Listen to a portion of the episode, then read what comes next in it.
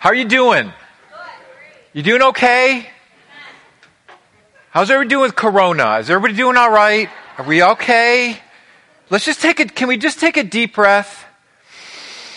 It's going to be okay. We're going to make it. Okay, we're going to make it. Now, there's, there's, if you're worried about the corona, there's a lot of things that we can do to help us through this. They got new way of doing handshakes. You can do the fist bump. All right, so do that.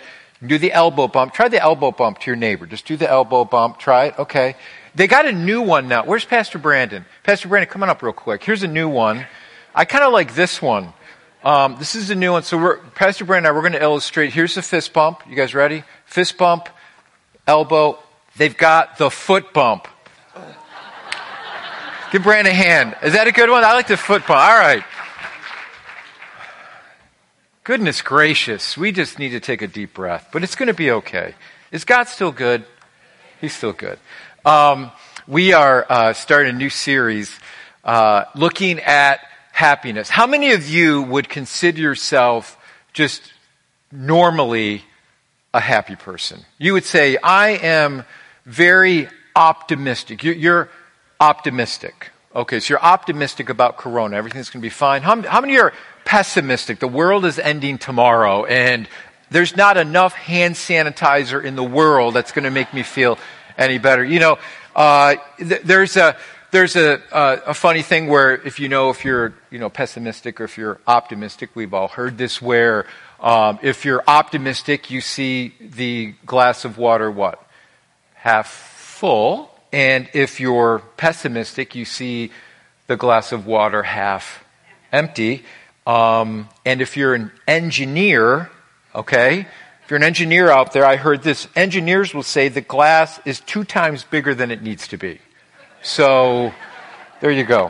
Um, I really want to look at this because it's interesting. Uh, when we look at happiness or what happiness means or how do we find joy uh, in our world and even joy in our circumstances, we know that, that many times our joy or our happiness is really, if we're, if we're honest with ourselves, it, it really hinges on what's going on in our lives. So if there's good circumstances happening in our lives, normally we're more joyful, uh, we're happy. Um, but can we actually find a joy that is not attached to our circumstances, no matter what we're going through? And is there actually a, a secret uh, to happiness? Is it conjuring up happy thoughts? Is it positive thinking? Is it having more in life, better job, more money? All these things that we think are going to make us more happy. And it's interesting that when we look into the Word of God and we look into the life of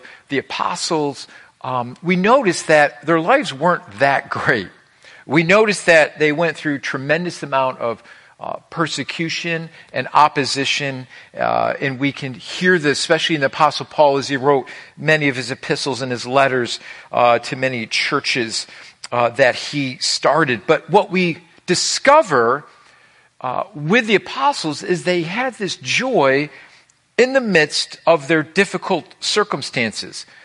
And my question to us this morning is can we have that same type of joy? Did they have something that we don't? Was there some secret to their joy? The Apostle Paul, writing to the Philippian church, encourages them with these words. He says, Always be full of joy in the Lord, and I say it again, rejoice. Or rejoice in the Lord always. And again, I say what? How many remember that song? Rejoice in the Lord always. And again I say rejoice. Rejoice in the Lord always. And again I say rejoice. Rejoice. How many remember that song? Okay. Really? Wow, that many. That's like 40 years old. We, we would have baptismal services when, this is a total side note. I apologize about this, but we'd have baptismal services when I was a kid. We would, the worship leader would get up, we'd sing that. We'd do like three parts of the congregation. This part would sing rejoice, and this part would sing rejoice, and this part, it was, Okay, anyways, that's how old I am. But it was fun. Uh, we had a good time doing that. But here's the Apostle Paul. He says, listen, um, rejoice in the Lord always.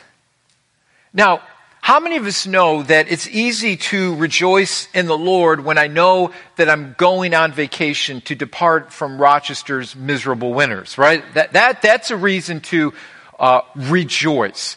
But Paul tells the Philippian church to rejoice always. And there's something very interesting about the context in which Paul writes these words. How many of us know that context is everything? Have, have you ever met someone and then you found out background about their life and you're like, wow, I never knew they went through that. I, I never realized the trials that they've gone through. And then it, it, it puts their life in a completely different context. And I want you to see the context in which Paul writes these words to rejoice or always be joyful. Because when someone says be joyful, they're usually probably not having much difficulties in their lives. And it's easy to be joyful when things are good, but what about when things aren't going well? Well, Paul, let's get the context of Paul writing these words to the Philippians. Paul to the Philippians, well, he's writing this, is actually in jail. And so Paul's in jail, and he's in jail because because he's faithful at sharing his faith in who Jesus is, which caused him much opposition and which caused him to be thrown in jail. And so he's writing uh, these words to the Philippian church, which he, which he has very fond heart for, and he's encouraged by their faith. And he writes them to rejoice in the Lord always, even though he's in jail. And, and Paul um, wouldn't bow his knee to another king, and, and obviously this caused him to be a target, which caused him to, to be in jail. And so, while Paul is in jail, he's basically lost his privileges, um, limited visitation, he's most likely chained to a guard, uh, rare bathroom privileges, bad food, yet in all these things, he says, be joyful in the Lord. Always be joyful. And so, what did Paul know that gave him this joy in the midst of this gloomy situation that he's part of? What gave Paul this joy as he's in jail, uh, bad food, being chained? How can he write these words? Seeing what Paul had to endure puts things into proper perspective for us. And let me, let me just say this this morning. Everything is about perspective. Where is your perspective this morning? What are you putting your hope in this morning? And the reason why Paul could have hope and joy in the midst of such difficult situation in his life and such terrible opposition is he had a different perspective. And, and maybe this week, maybe you had to wait in line longer than you wanted to. Uh, maybe you got caught in traffic. Uh, you know, whatever it may be. I had to go to the DMV this week to renew my license. And I know what some of you are thinking right away. Oh my goodness, you were caught in purgatory for three hours at the DMV. Um, actually, I know that's what some of you are thinking, but actually, I had the most wonderful experience at the Irondequoit DMV this year. You know why? Because I made an appointment. You know you can do that now? This is really cool. There was a line that went all the way out the door, down the hallway, and then there's this other line that says for appointments only. There was nobody in that line. So I walked in at the wonderful glares of all those people waiting in line. They were, they were really rejoicing with me and how happy they were. So I skipped to the line and I went up there and the lady goes, Do you have an appointment? I said, Yes, I do. She goes, What is your name? And she opens up this book and I said, My name is Barden Happy Gerace. It's right there. And she said, I see your name. So she goes, Do you have everything? And I said, Yes, I do, because I went online and the DMV told me exactly what I was supposed to bring. So she goes, Are you sure? Because I've heard this before. I said, I'm positive because I'm happy. So I let, she goes, do you have your social security card? I said, I have no idea what that is. I'm 53 years old. I have no idea where my social security card is. I know my number, but I went online and they said I could bring a W-2 form with my social security, with my social security number. Will that do? She goes, you were online. You read what you were supposed to bring. So she gives me a number. Now I'm thinking if you've ever been to the Irondequoit DMV, they actually have pews that you sit in, like church bench pews. So I go, I'm just going to speak to everybody today. It's a free church right here, and I'm going to stand in front of everybody, and I'm just going to tell them, you know, I'm happy. I didn't have to wait in line. I made an appointment. Today is a great day. And you would just think people would have been happy for me, but they weren't. They weren't happy for me. So I get this ticket, and I'm thinking, well, I'm going to have to wait probably half an hour, 45 minutes, um, because I thought, well, the, the appointment's only to get in that line, but for sure I'm not going to cut all these people. No. I had my own special line. I was in the C line, and the C line has no wait. And so they called my number right away. And I walked up to there, and she goes, I see that you have everything together. Boy, you did a good job. I go, I know, this is wonderful. I was in the Irondequoit DMV for 15 minutes changing my license. And I walked out and I skipped the whole way. I was high fiving people in that line and I was excited. It was a good day. See, you can have a good experience at the DMV if you make an appointment. So do that and you will be happy. So here, here's the thing.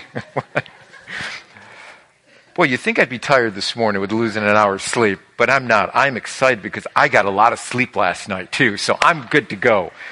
Here it is ask yourself do I have joy today?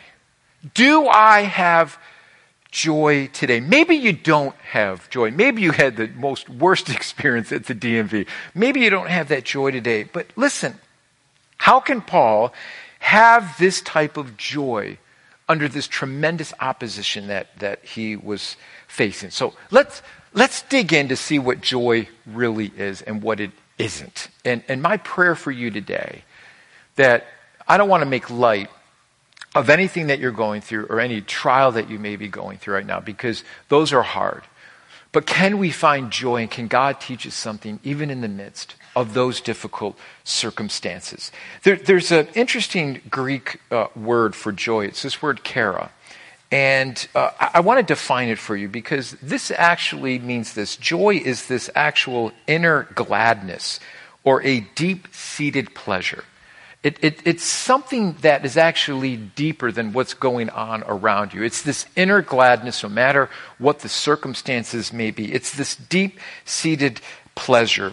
Joy is, is really a depth of assurance and confidence that ignites a cheerful heart. So, so how, how can we have this depth of assurance and confidence that ignites a cheerful heart? Well, I want you to know something. It, what ignites a cheerful heart, true joy, can't come from the circumstances around you.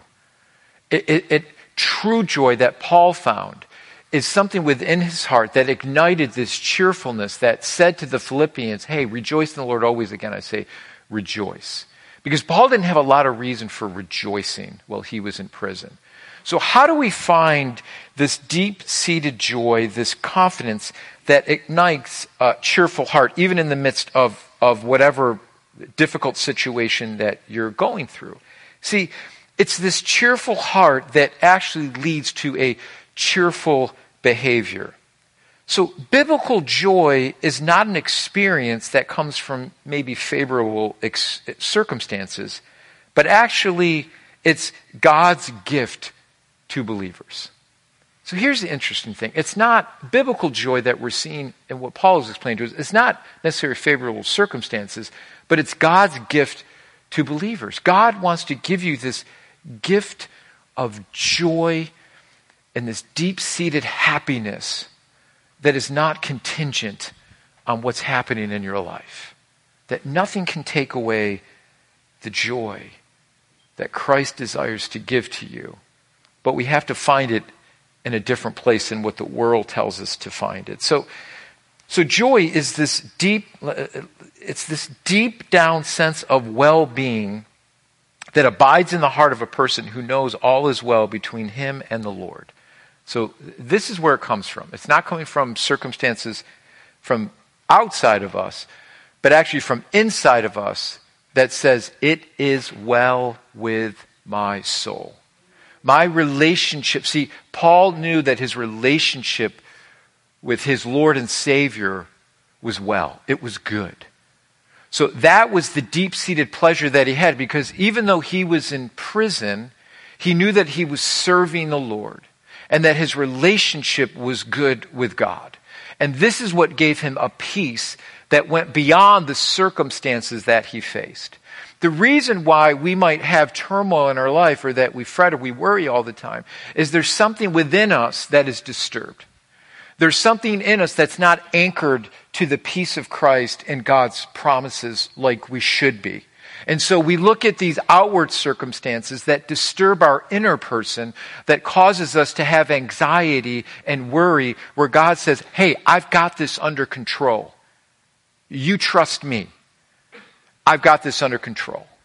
And so, what is going on in our heart? What is going on in our life that's causing this anxiety? And, and this is what we, we need to get to. What, what, what can we learn from Paul? What did Paul do that gave him this joy that could express it in this letter that he wrote to the Philippians? Why did he have this joy? What can we learn from Paul? Well, what, a couple of things we can learn from Paul is this. First of all, Paul understood that joy is a decision. Joy is a decision that we make to trust the Lord. Paul's joy was not based in his present circumstance of being in jail. So, how could Paul not allow the circumstances to rob him of his joy? And how many know every single day there is something there, something that's presented to us to rob us of the joy that God desires to give to us? Can I get an amen? There's always something that wants to suck the joy out of us or to rob us or to take our attention away from who we are in Christ. And they're going to present themselves to you every single day. But Paul made a choice to rejoice. Even though I might be in this situation, I'm going to choose to praise. I'm going to choose to worship the Lord. Now, how many of us know it's much easier to go the route of complaining? We all have the gift, the spiritual gift of complaining, right? We all do. It, that's an easy, that's an easy out. And it's much easier to go there than it is to say, you know what, God, I'm going to worship you through this. I'm going to still praise you. It's not a fun circumstance. It's not an easy circumstance. I'm not trying to make light of this circumstance, but I can still choose to praise you. I can still choose to have joy in you because it is well with my soul. So, how could Paul not allow his circumstance to rob him of his joy? Because if we base our joy on our circumstances, we're always going to be let down. If, if you're putting your hope and your joy in what might happen, you're going to be disappointed. If, if, and we, we can lie to ourselves by saying, I will be happy when this happens dot, dot, dot, right? Whatever that thing might be.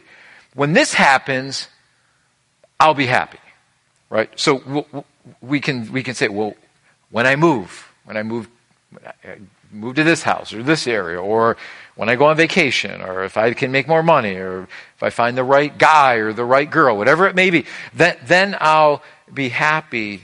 Um, how many of you know that's not necessarily going to happen? That, that, that, that, joy by just saying a change of circumstances or whatever it may be, um, that joy will not last. Because what we'll end up doing is looking for something else to replace that joy once that joy leaves us. And it's this endless pursuit of trying to find happiness in things. Have you ever got what you wanted and then it was like, eh, it really didn't live up to the expectation I thought it was going to be, right? Or it was short lived. That's the proclivity of our human heart, seeking for counterfeits to fill our hearts with only the true joy that Christ can give us. Now, does God want us to be happy in our lives and, and give us good things? Of course he does. We, we are to enjoy those things, but the problem is, is our hearts are idol factories and we always run after the wrong thing trying to fulfill the things that only God can, can, can fill. Amen? And it's not that we can't enjoy those things. We should enjoy life and vacations and whatever it might be. But if we make those things, like Tim Keller says, ultimate things, we will ultimately be disappointed. So if we don't make the things in our life that are good, if we don't make them ultimate things, we put them in their right place. And we say, well, this thing, even though I enjoy it, it's not the ultimate thing. Jesus, you're the ultimate thing. And you, you've, you've given us good things in life so that we can enjoy them, but not make them ultimate things. But what we do, because our hearts are idol factories, is we tend to make those ultimate things and we think those are the things that are going to fulfill my life. And, and they always will disappoint. They'll always let us down. And so God says, listen, protect your heart. Protect your heart from those things that ultimately cannot satisfy you like me.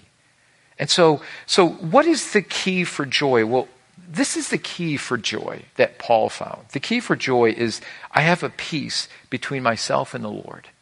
That's the key for joy is this peace and this assurance that is well with my soul. And so here's what I want to just tap into today. This is what I want to drill down to today.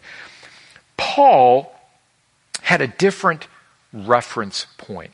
And, and here's what's going to help us to really dig into the type of joy that God desires to give to us. And I believe it all has to do with reference points. It, it, Paul's reference point was not his current situation, but his relationship with Christ. So we're going to drill down on this because if Paul's reference point was his circumstance of being in prison, lousy food, being chained, guess what? Do you think he has any reason to rejoice if that's his reference point? And here's, here's listen, listen, listen. Mm, mm, mm, mm. Listen. If our reference point is this world and the things that we think this world is going to do for us to bring us joy, that reference point changes all the time, doesn't it? Come on, I'm preaching this morning and I'm on an hour less sleep, okay? So help me here. Help, help me, nine o'clock. Well, technically eight o'clock crowd. Help me here, okay? Help me, help me, help me. Listen. How many of us know that? Because we go at that one reference point, right? And we think, okay, that's the thing that's going to produce. So we hit that thing and all of a sudden it doesn't bring us the joy that we want. And then so we look for a different reference point. Well, if my circumstance just changes over here, or if I get a better job, or if I get this, and that reference point is all over the place, that's why we're never satisfied. If Jesus is our reference point, guess what? It never changes. Amen?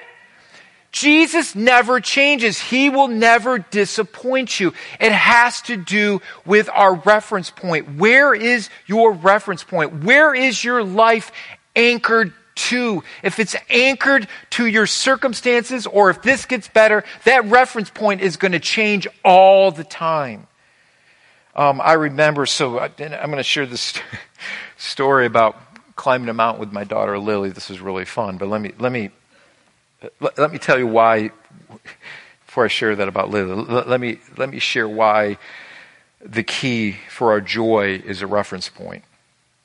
The, the key for our joy is having this eternal reference point.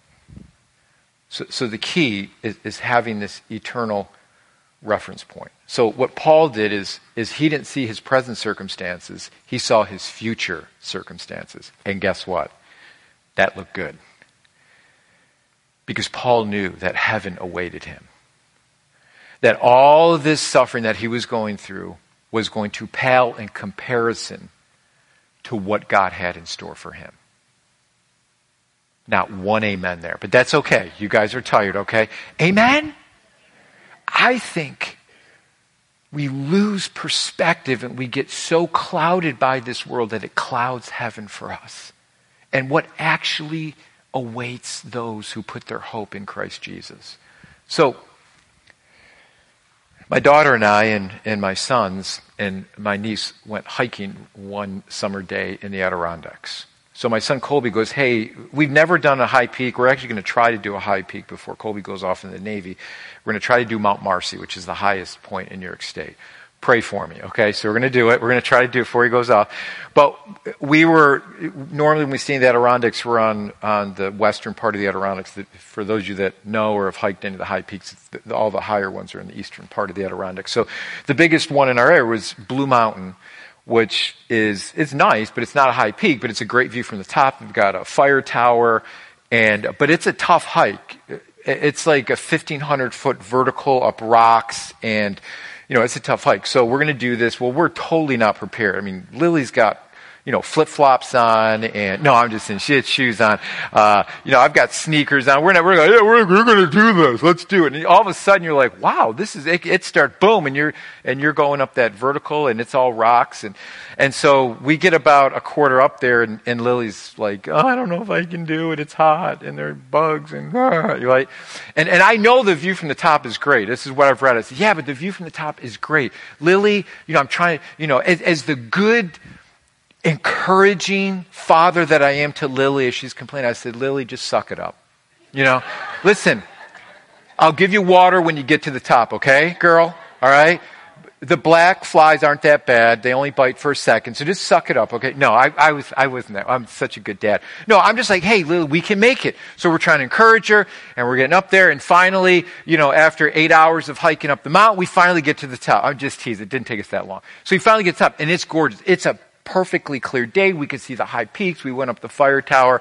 And it, here's the thing. You have to, in your mind, as you're going up the mountain, it's just, you're in trees. You don't see any views. All you see is rocks and bugs and roots. And it's, it's a tough hike if any of you have done that. And, but if your perspective is on the hike itself, you're going to say, I don't care. It's too buggy. It's too rocks. It's too hard. It's too steep. But you know in the back of your mind, there's a great view at the top.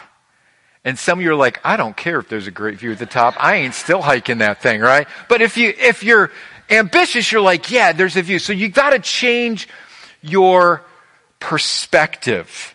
And so the great dad that I am, I just encouraged Lily the whole way, and she did it, and she made it to the top, and she was excited about the view from the top. And I said, Lily, was it worth it?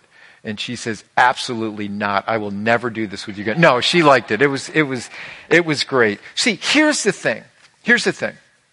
Paul had this proper perspective of his life. And, and I want you to listen to what he says to his letter to the church in Corinth in 2 Corinthians 4:17. He says this, "For for, for our light and momentary troubles are achieving for us an eternal glory that far outweighs them all.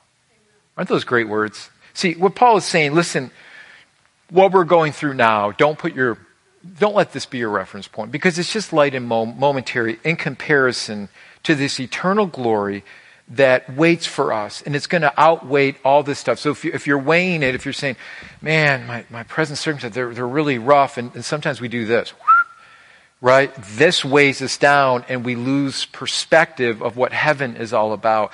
But Paul says, listen, realize that heaven outweighs all of this stuff that you might be going through now. Don't lose your perspective because if you lose your perspective, you're going to lose your joy and you're going to lose that peace that, that, that needs to be anchored to Christ Jesus. That doesn't mean that our circumstances are easy, but what it does mean, it doesn't have to rob us of the joy that Christ desires to give us each and every day, even though we're going through difficult times. So, what Paul does is, Paul's reference point was not this world, it was heaven.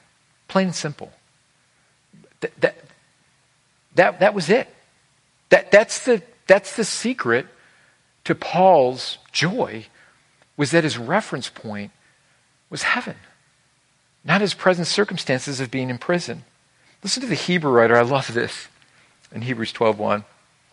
He says, Therefore, since we're surrounded by such a great cloud of witnesses, just put your mind on cloud for just a minute because we're going to dig into that Greek word. It says, for, for, for we're surrounded by such a great cloud of witnesses. Let us throw off everything that hinders and the sin that so easily entangles, and let us run perseverance the race marked out for us.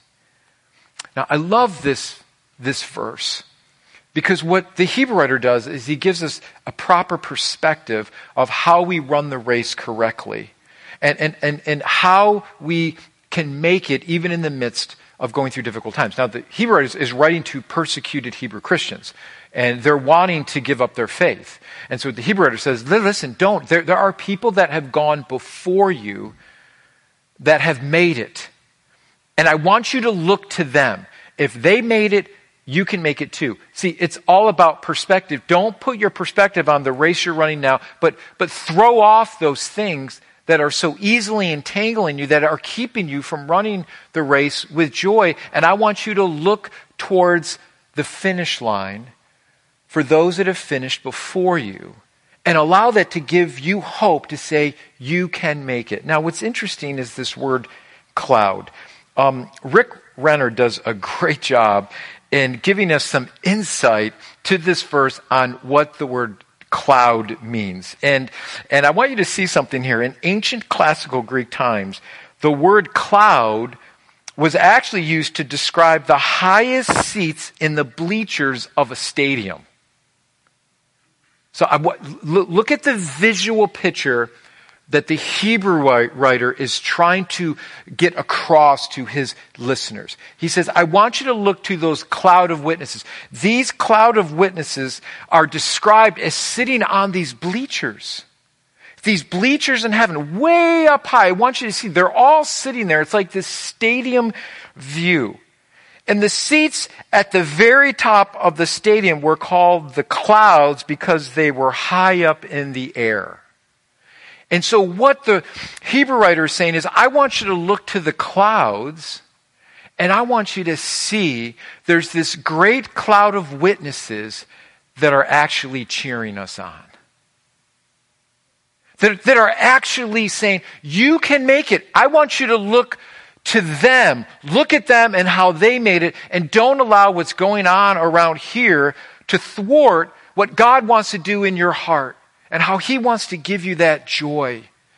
I mean, I can't imagine. I mean, it would, can you imagine? I mean, can you imagine sitting in a huge stadium and having nobody there and you run into this empty stadium and no one's cheering you on?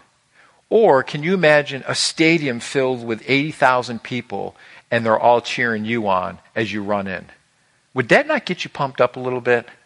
Can you imagine running and you see the stadium in front of you and you're like, there's 80,000 people in that stadium and they're all cheering my name to keep going, to, to keep going.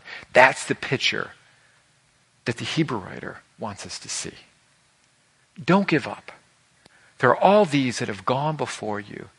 And I want you to think about those that have gone before you, that have died in the Lord, that are saying, man, this place is awesome. And I made it. And you can make it too. So finish well. Finish well. Finish well. We have a cheering section that says you can make it, keep going, don't give up. Jesus is cheering for us. He's saying, I know it's hard. I know it's tough, but I've gone through everything that you've gone through yet without sin. And I'm your advocate. I'm cheering for you. I'm going to be with you through this whole thing. And what I have in store for you is beyond anything you can ever comprehend on what you have seen here on earth. That's why he told his troubled disciples before Jesus went to the cross, he says, Don't let your hearts be troubled, right? John 14. Don't let your hearts be troubled. Trust in God, trust in me also, for in my Father's house are many dwelling places, many man- mansions. For if it were not so, I would have told you, I'm going there to prepare a place for you. Don't let your hearts be troubled. Your perspective needs to be heaven. And I'm going there to prepare a place for you. And so Paul is telling us that there are those that have gone before us, those who have made it also, and they're, and, and they're there. They're, they're surrounding us. And so he, he, he wants the Philippian listeners and the, the listeners in Corinth to say, listen, don't allow these present troubles to get you down or to misdirect your perspective. If they can make it, we can make it too. I think one of the things, one of the biggest joy robbers in our lives, and it's something it, I think it's a bigger temptation even today with social media, is comparing ourselves with others. I think that's the one thing that we can lose our joy the quickest is when we compare our lives with others. Can you imagine if Paul compared his life with others? How that could have easily robbed his joy? I mean, he could have easily sat in that prison cell and said, Man, are you kidding me? I'm here. I'm preaching the gospel. I'm doing what God wants me to do. I'm trying to follow, follow his will, and I'm in jail? Really? That's what it's all about. I mean, he could have easily gone that way, but he didn't. Paul didn't go that way, even though it was difficult. Has this ever happened to you where you're having a great day, right? Great experience at the DMV, right? You're having a great day, and um, you go on social media and you see someone that's having a better day. Come on. And all of a sudden, your day's not that great. All, all of a sudden, it's just not that great. You see, when we compare our lives with others and use them as our reference point, we will become dissatisfied with our lives. And this is going to be the hardest struggle in your life, where if you're going to allow joy to be the anchor of your heart, or you're going to allow other things to be the anchor, and it's going to be comparison. Because whether we like it or not, we're always comparing our lives with others. We're constantly bombarded with that. Now with social media, you can just go on there and you can scroll through your feeds and you can just see, oh my goodness, they went here and they did this vacation and all their kids, you know, they're ranked number one at Harvard Business School and they're all wonderful and doing great. And then you look at your life and you're like, really, this is what, this is my, right? We, we all do. There's that comparison. It was interesting. There was this study that was done uh, in the Netherlands and what's interesting about this study is they did this study about um, reference points and about uh, people's lives and their contentment and their happiness. And it was interesting that when I read this study, um, the Netherlands has this lottery that's done by zip codes. And it's, it's directly tied to your neighbors. And so this, this is actually how it works. This is how it works. It's called the Dutch Post Code Lottery. And actually, what it is, is it's a charitable lottery, and all the proceeds go to some cause. So this is the way the lottery works. It's, it's different than what we see in the States. The lottery is directly linked to your zip code. This is really interesting. It's actually called the Dutch Postcode Lottery, and it's a charitable lottery, and, and it goes to some cause. So what they do is every Sunday night, a zip code is picked, and if you bought a ticket and live in that zip code, you'll win 25,000 euros. 25,000 euros. That's, that's not chump change. So you win $25,000. Now, if you didn't buy a ticket, you get nothing. Now, this is what they discovered. This is interesting. What researchers discovered is that people felt much more sense of loss than if they picked the number themselves. Why? Why is this? It's not some random number they picked. It was your zip code, and it becomes much more personal to you.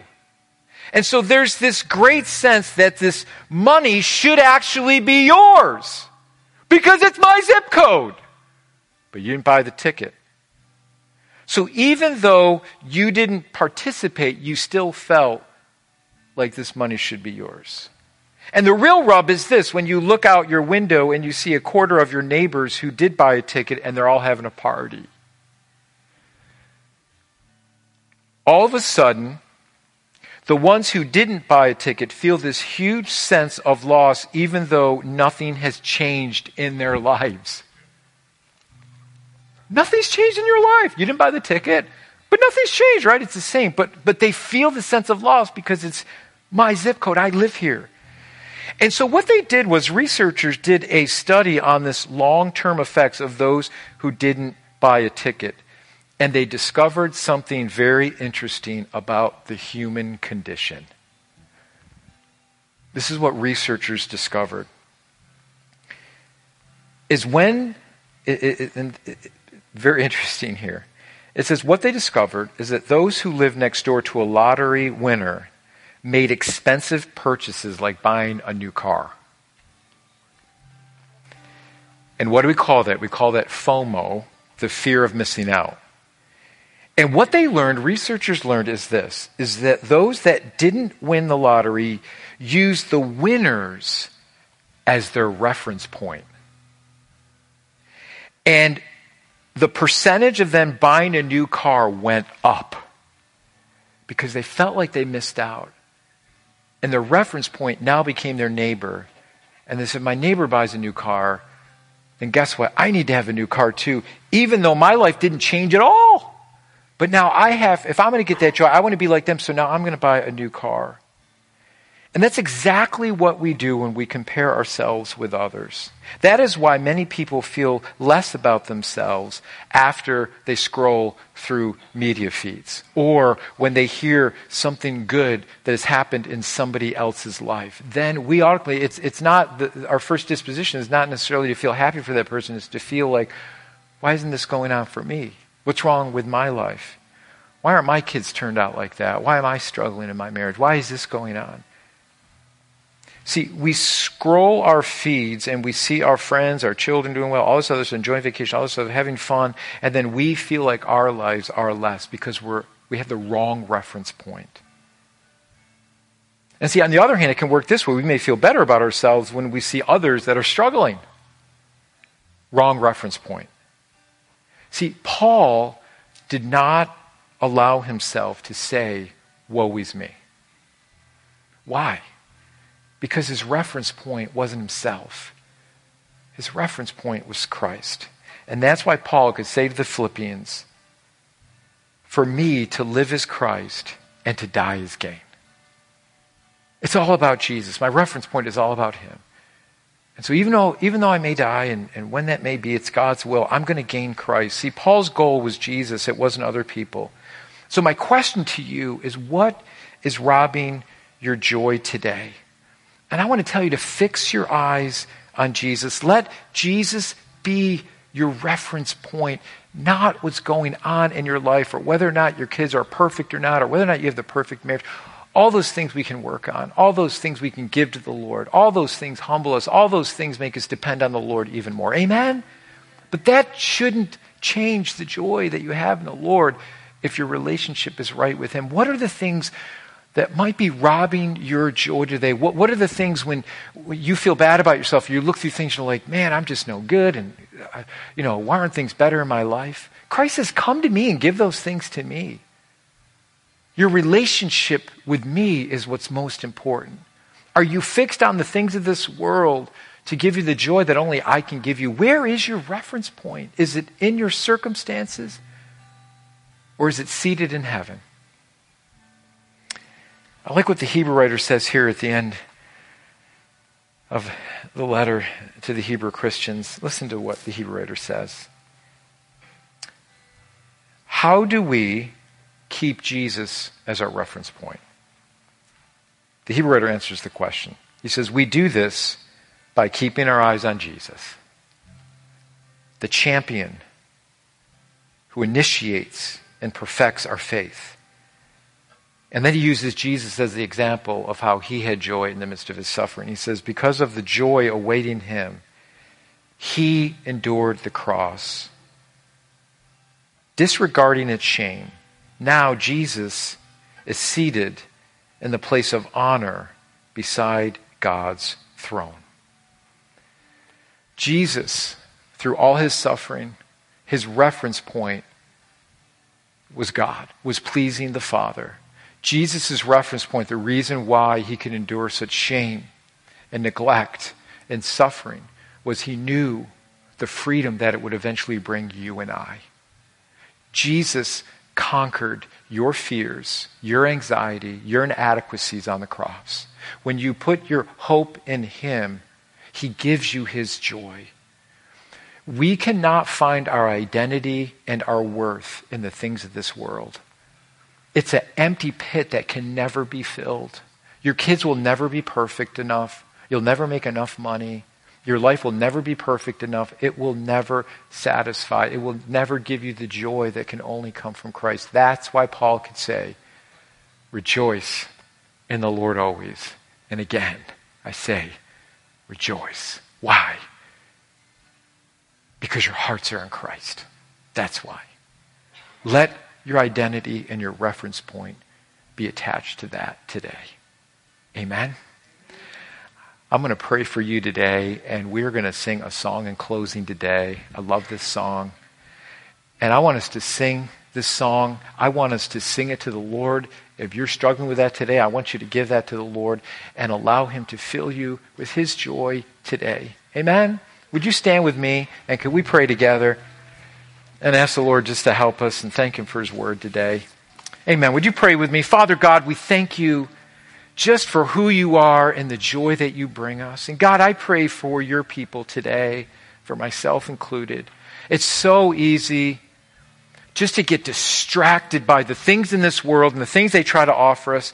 That, Lord, we try to make them ultimate things and try to make those things our identity to make us feel better. And, and God, you don't give us those things for that purpose. You give us those things so that we can enjoy them, but those things cannot become ultimate things because they will ultimately disappoint us. God, I pray that God, our reference point would be you. That God, we'd stop beating ourselves up and woe is me and why this, and, and, and we would turn those things to you and say, I'm going to find my hope in you, Jesus, and you alone. And I pray you'd bring hope to your people. That God, we would stop trying to struggle for perfection in our lives through our own strength. Because we're always going to disappoint ourselves. There's always going to be something that's going to happen that's going to shake us. But if our reference point is you, Jesus, we're standing on a firm foundation that can never be shaken. So help us to find that joy today. And as we sing to you today, Jesus, I pray that you would fill our hearts with your joy today. Thank you for everything that you give us each and every day. Thank you for the sunshine today. Just thank you for the love that you pour out on us each and every day and your grace that you give to us each and every day. So, Lord, fill us with your joy and your joy alone, today as we just worship you. We love you, we thank you, and we ask these things. In Jesus' name, in Jesus' name alone. Amen. Amen. Can we sing?